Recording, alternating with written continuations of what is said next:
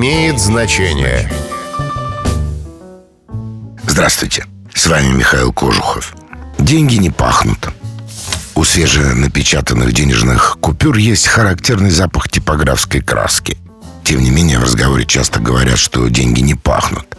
Этой крылатой фразе почти две тысячи лет. Авторство принадлежит римскому императору Веспасиану. Поводом для ее появления послужил упрек его сына Тита, который посетовал на то, что отец ввел налог на общественные туалеты. Император, однако, был непреклонен. И когда в казну поступили первые туалетные деньги, Веспасиан дал понюхать их сыну и поинтересовался, пахнут ли они. Тит ответил отрицательно. «И все-таки они из мочи», — сказал император. Эту историю записал его летописец Светоний.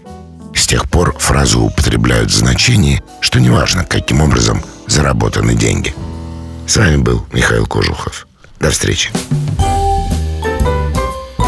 Имеет значение.